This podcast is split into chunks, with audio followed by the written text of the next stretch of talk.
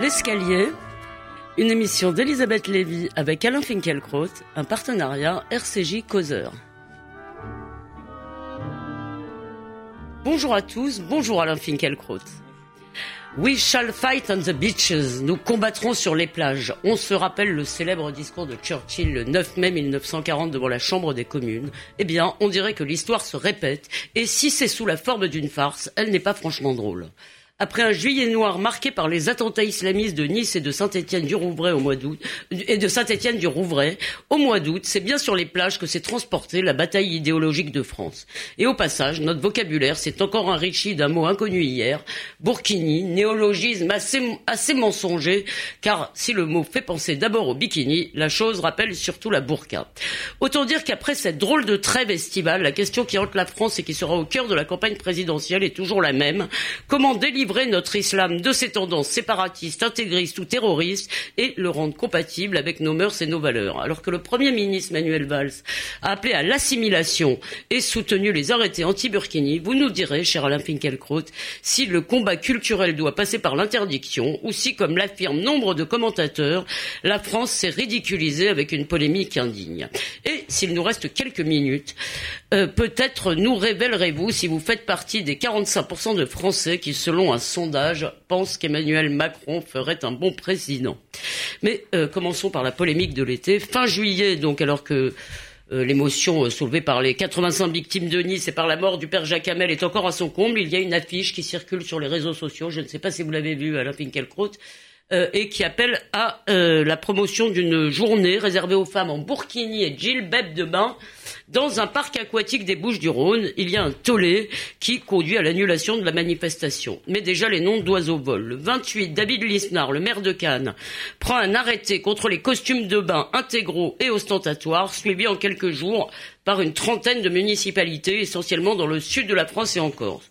À la notable exception du Premier ministre, l'ensemble de la gauche politique et médiatique s'époumonne contre ces mesures accusées d'attiser la haine et le 26 août, peut-être qu'encore une fois l'histoire se répète, vous nous le direz, le Conseil d'État saisi par le Comité contre l'islamophobie en France et la Ligue des droits de l'homme annule l'arrêté de Villeneuve-Loubet. Dans la foulée, tous les autres euh, arrêtés sont dénoncés par les tribunaux administratifs. Pardonnez-moi pour cette longue présentation, Alain Finkielkraut. Alors, est-ce que le burkini est un vêtement comme les autres Est-ce qu'il est un vêtement? Un mot sur les mots. Ah, j'ai eu peur. un mot sur les mots pour commencer. Elisabeth Lévy, un constat d'ordre lexical avant de me lancer dans la bataille d'idées. Très bien. Et d'ailleurs, ce constat, vous l'avez amorcé vous-même dans votre très belle introduction. Nous ne parlons plus la même langue qu'au XXe siècle. Une foule de néologismes a fait sans crier, sans crier gare irruption dans la conversation commune. Internet et l'islam en sont les deux principaux pourvoyeurs. Nous vivons à l'heure des geeks, des tweets, des smileys, des blogs, des mails, des GPS, des startups, des podcasts, des selfies, des applis, des hashtags de WhatsApp, de Facebook ou d'Instagram. Nous googlisons à tour de bras. C'est très à la page. Hein. Nous likons plus souvent qu'à notre tour. Oh. Et que cela nous plaise ou non, que nous le likions pas, nous voici devenus incollables sur l'Ouma, la charia, la fitna, la jahiliya, le salafisme, le wahhabisme, le hijab, le niqab, l'abaya et, of course, le djihad. Pourkini, vous l'avez dit, est le petit dernier de la liste de ces mots inquiétants devenus familiers. Moi, qui ai écrit jadis un dictionnaire des mots valises, j'apprécie en connaisseur l'inventivité de celui-ci. La burqa et le bikini le Mola Omar et Jane Mansfield rassemblés dans un même vocable, il fallait le faire. Tout en admirant la performance verbale, je me dois cependant de proclamer haut et fort qu'elle n'a aucune espèce de légitimité. On ne peut pas jouer ainsi sur les deux tableaux. Le bikini est l'emblème des sociétés qui valorisent en premier lieu l'être humain individuel. La burqa manifeste à l'inverse la primauté de la société considérée comme un tout sur chacun de ses membres pris isolément. Enfin, surtout sur chacune, en l'occurrence. Oui, Il s'agit oui. quand même toujours des femmes. hein. Oui, mais vous avez raison. Mais en parlant de Burkini, de Burkini, pardon, Pardon. en parlant de Burkini, Oui. on fait comme si cette opposition entre holisme et individualisme était nulle et non avenue, comme si tout était partout affaire de choix individuels. C'est ce déni, c'est cet aveuglement qui pousse les journalistes et les universitaires américains à condamner les arrêtés pris par certaines villes françaises contre le port de cet accoutrement avec une fureur où la naïveté le dispute à l'arrogance. Et ils sont devenus, ces Américains, le surmoi de la gauche française. Euh, J'en profite quand même pour dire une, pour vous euh, faire une, vous délivrer une information qui m'a frappé et qui va à l'encontre de ce que me disent tous mes confrères, qui disent que partout nous sommes la risée de tout le monde. Il semblerait, en Angleterre, il y a eu un sondage qui a été fait et une majorité de gens est favorable à cette interdiction qui est effectivement, mais là vous allez, euh, vous, euh, on, on va y venir, qui est peut-être quand même une spécificité française néanmoins. Ah, et mais- vous l'aviez, et vous aviez d'ailleurs longuement expliqué en quelque sorte ce décalage dans euh, l'identité malheureuse que j'invite les lecteurs à relire, les auditeurs à relire. En tout cas, invoquer la liberté souveraine des individus pour justifier l'usage d'un instrument de contrôle et même de coercition sociale, c'est jouer sur les mots. C'est jouer sur les mots aussi que de parler de pudeur. Car à l'opposé de la retenue, de la modestie, de l'effacement de soi qu'implique le beau mot de pudeur, la le burkini est un drapeau. La discrétion n'est pas de mise. On a vu d'ailleurs ce qu'il en a coûté à Jean-Pierre Chevènement d'utiliser ce terme. Nous vivons au temps de l'affichage. Les femmes en burkini ne cachent leur corps que pour mieux exhiber la soumission et la séparation. Elles offrent aux autres baigneurs le spectacle deux fois pénible de la servitude et du rejet. Mais alors, permettez-moi quand même de dire qu'il faut tout de même répondre à l'argument de la liberté individuelle. Et d'ailleurs, si j'ai cité l'identité euh, malheureuse, c'est parce que euh, euh, Alain Juppé me fait hésiter sur le titre à chaque fois maintenant. Si j'ai cité l'identité malheureuse, c'est bien parce que vous prenez ça au sérieux. Est-ce qu'il n'y a pas quand même une difficulté, Alain Finkielkraut? Euh, Je sais bien que d'un côté, cette idée de chacun fait ce qui lui plaît, si vous voulez, ne peut pas être le- le- le- la loi de, de toute la société. Mais est-ce Oui, qu'il n'y a pas quand même une difficulté sur la liberté individuelle et la liberté de conscience quand des femmes vous Mais encore une fois, Voilà. invoquer la liberté individuelle pour justifier la perpétuation d'une vision holistique de l'existence, c'est un problème. Puis enfin, je pense à Spinoza. Euh, comment se fait-il que les hommes peuvent lutter pour leur servitude comme s'il s'agissait de leur salut? Et vous connaissez euh, la réponse de Kant à la question qu'est-ce que les lumières Accéder aux lumières consiste pour l'homme de sortir de la minorité où il se trouve par sa propre faute. Par sa propre faute. Donc oui, il peut y avoir des situations où on, euh, euh, si vous voulez, où les, hommes et les femmes assument, si vous voulez, et même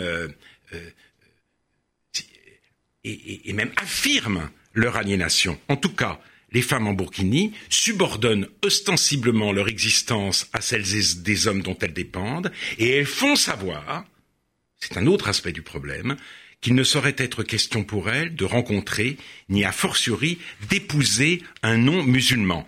Comme l'écrit très justement Philippe Diribarne, quand plusieurs groupes humains se rencontrent, ce que les anthropologues appellent l'échange des femmes, la possibilité pour chaque groupe humain d'épouser les femmes d'un autre groupe, constitue un élément fondamental d'une véritable alliance. L'islam orthodoxe refuse cette alliance. À la manière des conquérants, il veut bien prendre et non donner. Une Vous savez- barrière est dressée entre deux mondes par le Burkini. Vous savez, pardonnez-moi, mais vous savez aussi que beaucoup de juifs religieux, et pas seulement ceux qui en ont les signes euh, extérieurs comme les Hasidim ou les, comme ce qu'on appellerait les Schwarz, les ultra-orthodoxes en Israël, euh, euh, ne pratiquent pas beaucoup l'échange des femmes. Vous avez raison de le dire, vous avez raison de le dire, mais vous savez comme moi que le problème du mariage mixte obsède les juifs de tous les pays, et notamment les juifs occidentaux, parce que les mariages mixtes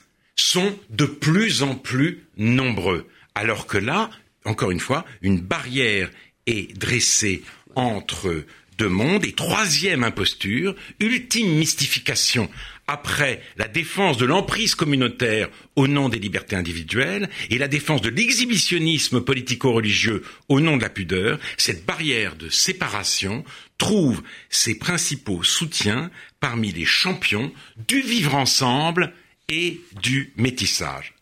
Avant, je peux vous interrompre pour une dernière question sur vos propos précédents, parce qu'elle me semble importante et c'est vous qui me l'avez suggéré. Vous avez parlé de l'appel de Jean-Pierre Chevènement à la discrétion. Et c'est vous qui m'avez appris que Florian Philippot euh, euh, souhaitait euh, qu'on interdise, ou qu'en tous les cas qu'on arrête de porter la kippa dans l'espace public. Alors, est-ce que la discrétion qui vaudrait pour les musulmans à qui on demande de ne pas afficher de signes ne vaudrait pas pour les juifs?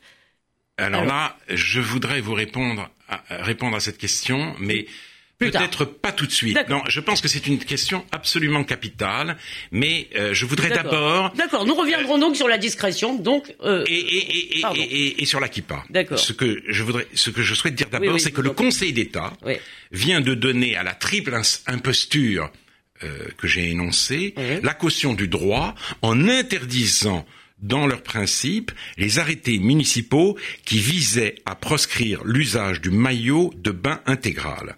Parmi les rédacteurs de euh, l'ordonnance en référé, je retiens le nom de Thierry Thuot.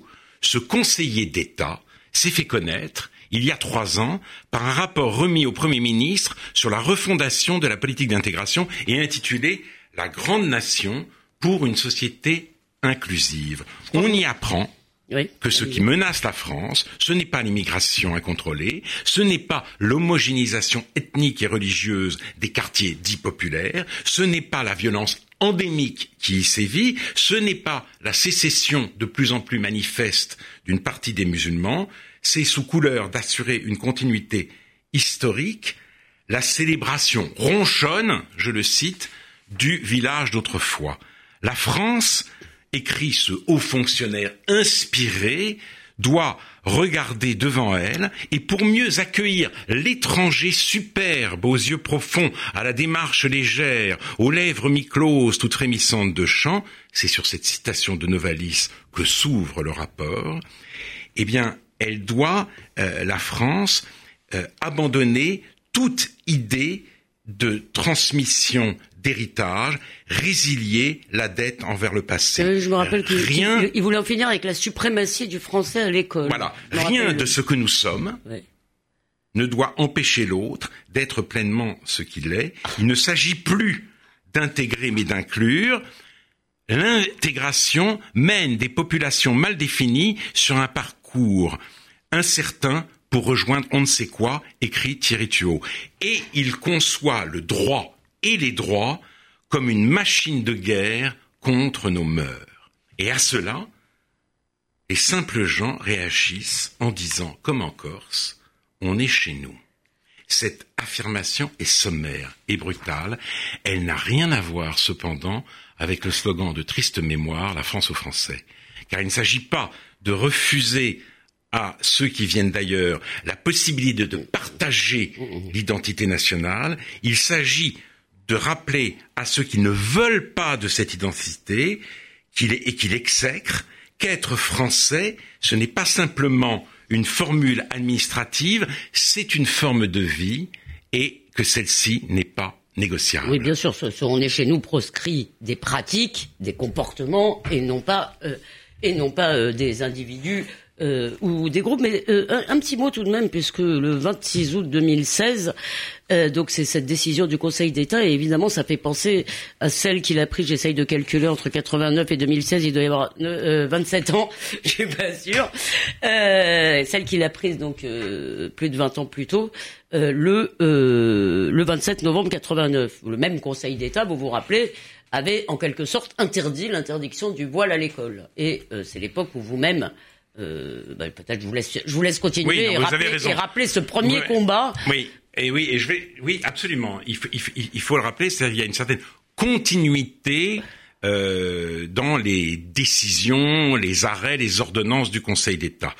Mais ce que je dirais d'abord, c'est qu'il ne revient pas au droit d'oublier que la France est une nation pourvue d'une histoire et d'un destin, faire fi de cette réalité, la contester et en grignoter progressivement le territoire, cela peut au contraire constituer un trouble à l'ordre public que le droit doit être en mesure de sanctionner. Tout islamiste n'est pas un terroriste, mais le terrorisme n'est pas le seul défi auquel nous soyons confrontés. Il importe, avant qu'il ne soit trop tard, de ne pas rester les bras ballants devant ce que Philippe Deribarne encore appelle très justement la capacité de l'islam à susciter l'émergence d'une contre-société à qui il ne fournit pas seulement des règles de vie, une identité, mais une mission sur le front d'un combat planétaire. Donc vous dites qu'il n'y a tout de même pas continuité du Burkini au terrorisme, euh, mais que euh, le Burkini euh, participe en quelque sorte d'un état d'esprit qui est aussi le terreau du terrorisme. Voilà. Qui, peut ou non conduire au terrorisme. qui, peut. Mais le terrorisme, encore une fois, n'est pas le seul défi auquel nous sommes confrontés. Et le, séparatisme, le, séparatisme, dont vous avez parlé est évidemment beaucoup plus large. Beaucoup plus large. Et il ne mène pas nécessairement à la violence. Il, il constitue cependant une violence, une attaque contre la cohésion nationale. Et il n'y va pas seulement de la cohésion nationale. En Iran, des femmes publient à leurs risques et périls des photos d'elles tête nues sur une page Facebook intitulée My Stealthy Freedom, ma liberté furtive ma liberté furtive. Et je reste marqué par la réflexion de cette femme égyptienne sur les musulmanes en Europe qui se radicalisent dans la tradition et choisissent de porter le voile. Parce qu'elles ont le luxe de vivre dans un pays libre, elles font le choix de moins de liberté. Elles utilisent quelque chose qu'elles ne connaissent pas pour leur propre confort identitaire, sans se rendre compte à quel point ce symbole fait mal ailleurs. Et là, j'en viens euh, justement à cette question, en effet très difficile. Euh, les deux questions que vous avez posées autour de la, de, de, de, de la Kippa d'abord et des deux décisions du Conseil d'État. Quand le Conseil d'État a refusé d'interdire le voile islamique à l'école, on a fait une loi. Mais une, loi, dix ans après. Hein. On a fait une loi dix ans, après, ans après. On a fait, on a fait, on a fait une loi, mais euh, cette loi, comme vous le savez, interdit tous les signes religieux ostensibles. Il ne peut pas y avoir une loi spécifique. Et euh, euh, donc Philippot dit, puisqu'il n'y a pas de loi spécifique, on va interdire dans l'espace public la les grandes croix, pourquoi pas les petites, et, euh, et, le, le, maillot intégral et le voile intégral. Là, et le voile, le voile tout court, je crois. Et, presque le voile tout court. Là-dessus, là-dessus, là-dessus, il faut répondre très clairement. Euh, ce que le, ce que disent le voile et le maillot intégral, c'est que la femme est obscène, des pieds à la tête.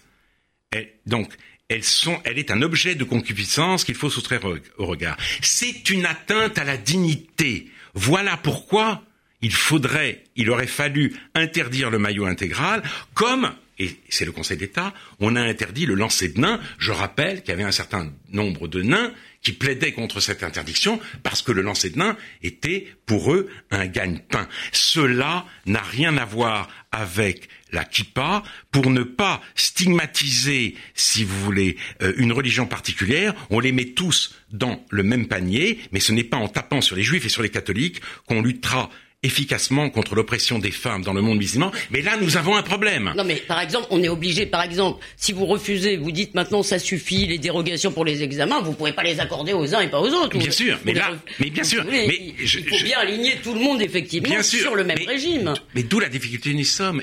On ne peut pas faire, on a pu faire une loi sur les signes religieux sensibles, on ne pourra pas faire une loi spécifiquement anti-Burkini. Donc le Conseil d'État a gagné la bataille parce que ce qu'il aurait fallu, c'est maintenir l'interdiction du Burkini et spécifiquement du Burkini pour trouble à l'ordre public. Et le Conseil d'État nous a privés de cette possibilité alors même que nous n'en avons plus d'autres. Ben, si, il reste celle que vous avez dite, celle de faire la loi sur le fondement d'une atteinte à la dignité.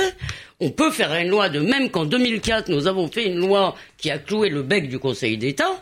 Et d'ailleurs... Mais une atteinte à la dignité, mais de quoi? Non, mais, On dira, vous pouvez pas On va pas, va pas l'écrire ici. mais, si vous voulez, la droite a continué à dire qu'elle la présenterait, Manuel Valls la soutiendrait.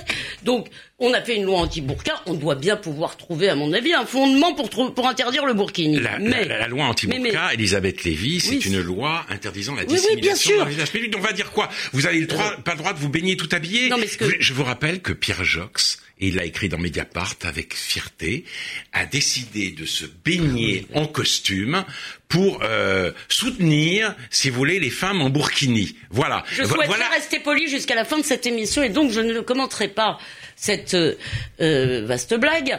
Euh, mais non, non, mais on va pas. De toute façon, nous ne sommes pas juristes l'un et l'autre, on ne va pas l'écrire. Mais moi, il me semble, en tous les cas, il y a beaucoup de gens qui se proposent de déposer tout de même un projet de loi et peut-être peut-être sera-t-il possible. Simplement, aujourd'hui, euh, ce qui, est, en question, je vais très vite, euh, c'est quand même tout de même euh, des gens demandent l'interdiction, par exemple, du voile, si vous voulez. L'interdiction de la kippa, c'est pas l'équivalent de l'interdiction du burkini, c'est l'équivalent de l'interdiction du simple voile islamique de l'espace public. Et ça, c'est absurde.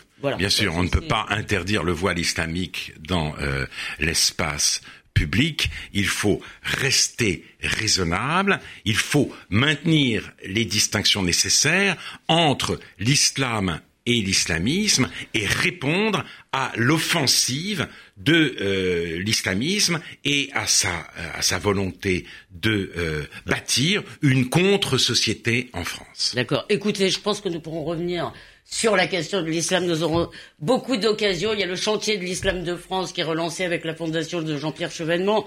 Il va se passer beaucoup de choses. Donc, On aimerait pouvoir parler d'autre chose. Oui, on aimerait, et effectivement, j'ai noté comme vous que nous commencions l'année, pas vraiment sous le signe de la nouveauté, mais il nous reste quelques minutes pour commenter l'avènement d'une nouvelle étoile dans le ciel politique. Bien sûr, il s'agit d'Emmanuel Macron, qui a annoncé mardi sa démission du gouvernement, démission dont l'ensemble de la presse ne doute pas qu'elle sera suivie par une candidature, et qui a été commentée par cette formule-là. C'est drôle, il faut dire, de François Hollande, qui a dit « il m'a trahi avec méthode.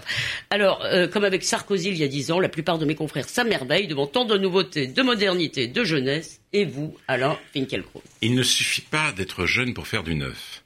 Emmanuel Macron croit qu'il modernise la politique française en remplaçant le vieux clivage épuisé droite-gauche par l'opposition des progressistes et des conservateurs. Or, aujourd'hui, c'est la classe politique tout entière qui fait du conservatisme un gros mot.